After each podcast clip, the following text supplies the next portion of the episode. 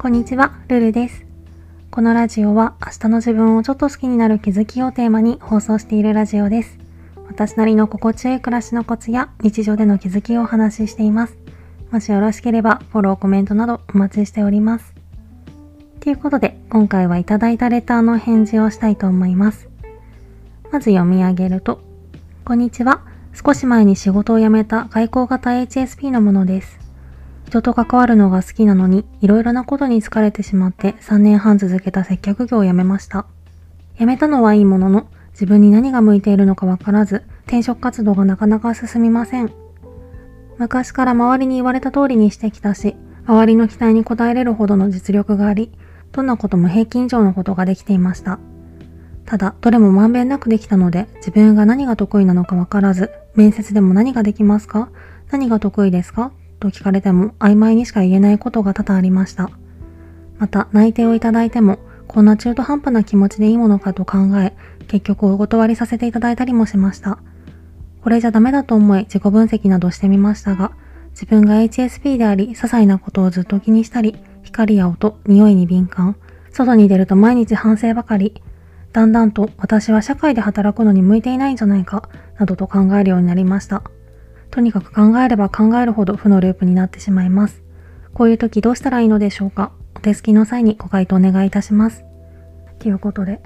なんかもう疲れたってなってしまって、これまでだましだましやり過ごしてきたけど、もう無理だってなって、身動きが取れなくなってしまうことってありますよね。これはあくまで私だったらっていう話になってしまうんですけど、もし私が質問者さんの立場だったら、まずは自分が心から好きなこととかやりたいこととかを見つけてから、それを繊細な気質を持ちながらもできるだけストレスなく実現できる方法を考えるかなと思います。いただいたレターを読んで個人的にちょっと気になったのが、昔から周りに言われた通りにしてきたっていう文章で、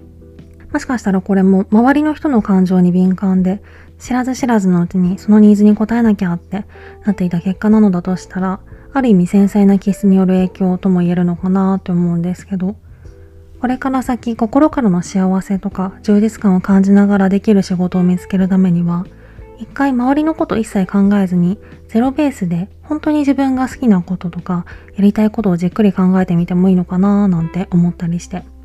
別に考えるだけだったら誰に迷惑をかけるわけでもないし。